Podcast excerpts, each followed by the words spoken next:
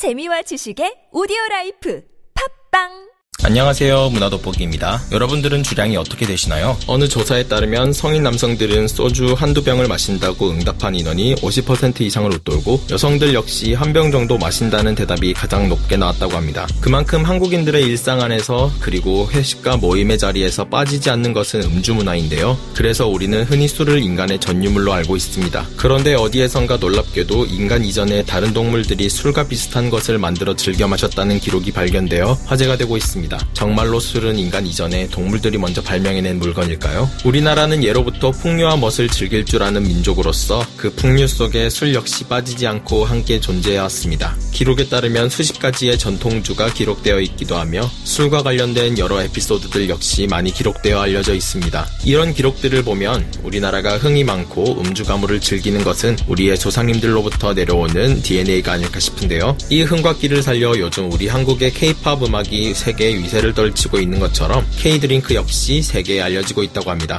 한국인의 술이라 할 수 있는 K-drink는 일찍이 세계 시장을 겨냥하며 약진해 왔었는데요. 코로나 팬데믹 시대로 인해 K-drink가 더욱 주목을 받고 있다고 하니 아이러니하면서도 반가운 소식이 아닐 수 없습니다. 그래서 오늘 문화 돋보기가 준비했습니다. 오늘은 어쩌면 동물들이 먼저 개발했을지도 모르는 술의 역사에 대해 간단히 알아보고 세계 시장을 겨냥한 한국인의 술 K-드링크에 관해 알아보도록 하겠습니다.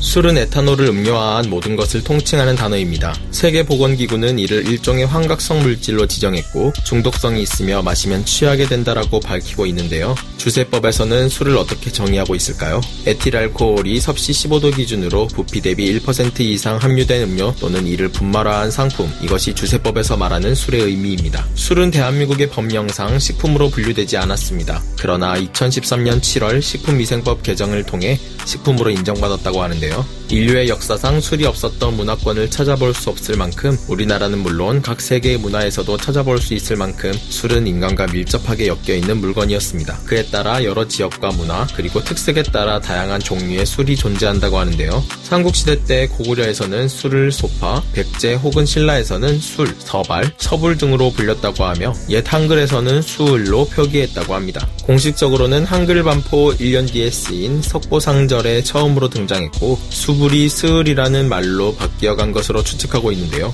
이후 수을, 수울, 술의 차례로 단어가 변화해온 것으로 보고 있습니다. 역사상 최초의 술은 포도주라고 보고 있습니다. 이는 기록이나 유물로 실증할 수 있는 사실인데요. 그 이전에도 포도 외에 과일로 만든 원시적인 술이 있었다고 합니다. 놀랍게도 일부 지역의 코끼리나 원숭이들이 과일을 구덩이에 모아놓고 발효가 되게 한 후 마시는 문화가 있 었다고 하는데요. 이를 감안했을 때 어쩌면 술의 존재는 우리 인류가 탄생하기 훨씬 이전부터 있었다고도 추측할 수 있습니다. 동물들이 먼저 즐기게 된 술을 인간도 따라 즐기게 된 것일지도 모르죠. 벌꿀주가 인류 최초의 술이라는 이야기도 있었지만 벌꿀주는 여러 공정을 거쳐야 하기 때문에 다소 출현이 늦을 것으로 추정하고 있습니다. 기원전 4000년에서 3000년경 지중해 동남부의 메소포타미아 문명과 이집트 문명의 기록이나 유물을 보면 이미 주된 교역 상품으로서 포도주가 유통되어지고 있었습니다.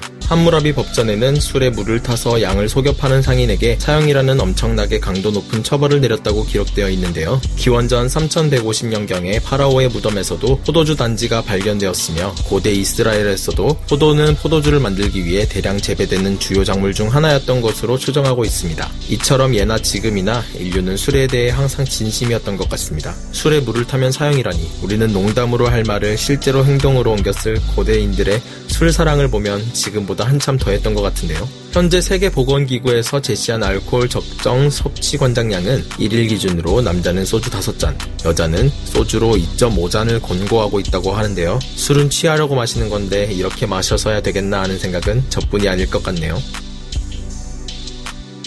앞서 말했듯이 한국인의 술 K드링크는 건강을 중요시하는 요즘의 트렌드와 코로나라는 시국이 합쳐져 더 큰 인기를 누리게 되었는데요. 음주와 건강이라는 단어의 조합이 어울리는가를 깊게 생각해 본다면 사실 말도 안 되는 이야기이긴 합니다. 하지만 음주를 진심으로 대하는 사람들에겐 술을 마시더라도 조금 더 낮은 칼로리를 가지고 더 좋은 성분으로 만들어진 술을 찾는 것이 기왕 마시는 게 더 좋겠죠. 이와 같은 기호에 맞추어 hard seltzer라는 카테고리가 더 관심을 받게 되었다고 할 수 있는데요. hard seltzer는 탄산수를 의미하는 의미하는 seltzer에 술을 의미하는 hard를 더한 단어인데요. 쉽게 말하자면 알코올 sparkling water라고 할 수 있습니다. 탄산주? 그럼 맥주와 차이가 뭐야? 하는 생각이 드는데 hard seltzer는 요즘에 젊은 소비자들이 추구하는 건강한 라이프 스타일과 멋이 있는 감성 모두를 충족시키기 위해 나온 건강한 술이라고 할 수 있습니다. hard seltzer는 맥아와 사탕수수 같은 재료를 발효시켜 얻은 알코올과 탄산수를 섞은 다음 각종 과일 향미를 첨가한 술이라고 할 수 있는데요. 일반적인 술에 비해 인위적인 당이 적고 칼로리가 낮으며 깔끔한 맛이 나는 것이 특징입니다. 알코올의 도수 또한 5% 내외로 낮아 건강한 술로 불리고 있는데요. 제로 칼로리의 열풍에 맞추어 알코올 도수가 낮으면서도 맛이 좋은 hard seltzer 카테고리가 글로벌 주류 품목 중 유일하게 플러스 성장을 보이고 있습니다. 저도주의 개발과 약주를 대표하는 한국 주종이 이에 수혜를 입은 것이죠. 한국의 주종 중에서도 과일 리큐르, 막걸리 등이 K-drink로서 주목을 받고 있는데요. 한국주류산업협회 관세청 수출입 무역 통계에 따르면 7월까지 주류 수출액은 약 1억 5,976만 달러, 한화 약 1,849억 원으로 파악되었습니다. 이는 연간 수출액 최고치를 기록했던 2019년 3억 3,347만 달러의 절반가량인데요. 이를 보아 코로나 발생 이전의 성적을 조금씩 회복할 조짐을 보이고 있다고 분석됩니다. 지난해 주류 수출액은 2억 6,184만 달러로 팬데믹 이후 하늘길이 막힌 탓에 수치상으로는 전년보다 소폭 줄어들었는데요. 하지만 2010년대 이후 연간 수출액 규모로는 역대 2, 3위권에 오를 만큼 선전했다고 합니다. 일찌감치 과일 리큐르 상품 등으로 현지를 겨냥해 저도주를 개발해온 하이트진로는 중국 수출량이 100만 상자를 넘었다고 밝혔으며 1년 동안 팔아치운 수량이 100만 상자를 넘어선 것은 1994년 일본 이후 두 번째라고 하였는데요. 중국 시장에서만 소주류 판매 연평균 성장률은 40 41%에 이른다고 합니다. 2016년 소주 세계화를 선포한 이래로 해외 시장 개척에 힘을 쏟고 있는 한국은 동남아시아 등지에서 매년 두 자릿수의 성장률을 기록하고 있으며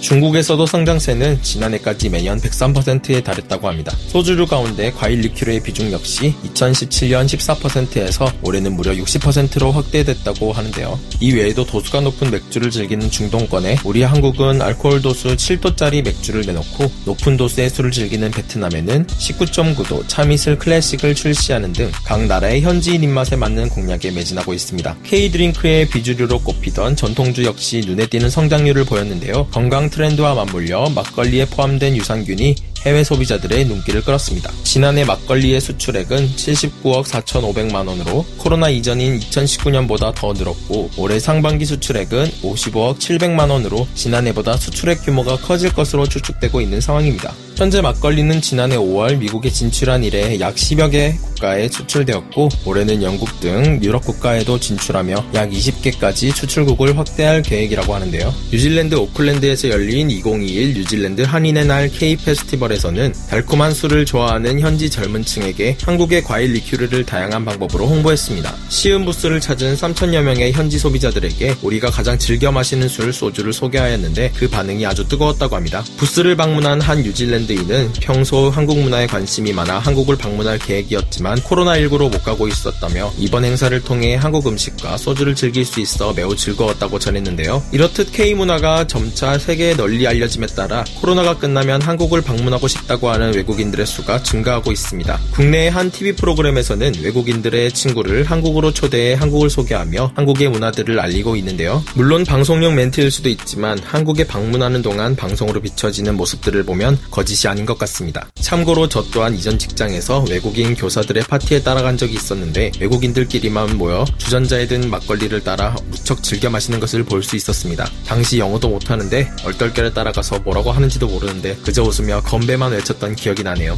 이때 막걸리를 즐기던 외국인 교사들은 돌아가면 나중에 다시 한국에 오고 싶다고 밝히기도 했습니다. TV 방송에 나왔던 외국인들이 한국의 술을 맛보고는 자국으로 돌아가 다른 친구들도 함께 데리고 오고 싶다고 했는데 이들의 말도 사실이 아닐까 않을까 생각해보게 되는데요. K문화, K팝, K뷰티, K음식에 이어 K드링크까지 우리 한국의 술도 이제는 세계화에 앞장서며 한국의 손꼽히는 매출 품목 중 하나로 자리 잡고 있는데요. K드링크에 대한 세계인들의 긍정적인 반응은 국가 홍보와 발전에 큰 힘이 될 것으로 예상되어집니다. 앞서 언급되었듯이 술에 들어간 원료는 약간의 환각성 물질로서 과하게 섭취하면 취하게 되며 판단력이 흐려지는 사태가 발생하게 됩니다. 그의 결과로 이성을 잃어 자칫 좋지 않은 결과로 이어지는 등 사건 사고의 주주 문제점이 되어서는 안 되겠죠? 그런 만큼 과도한 음주는 금물이며 우리 또한 지인들과 기분이 좋을 만큼만 절주를 하는 것이 좋지 않을까요? 사람이 술을 마시는 것이지 술이 사람을 마시는 일은 없길 바라며 오늘의 이슈 여기서 마치도록 하겠습니다. 좋아요와 구독, 알림 설정은 필수. 다음 시간에 또 다른 이슈거리로 돌아오도록 하겠습니다. 감사합니다.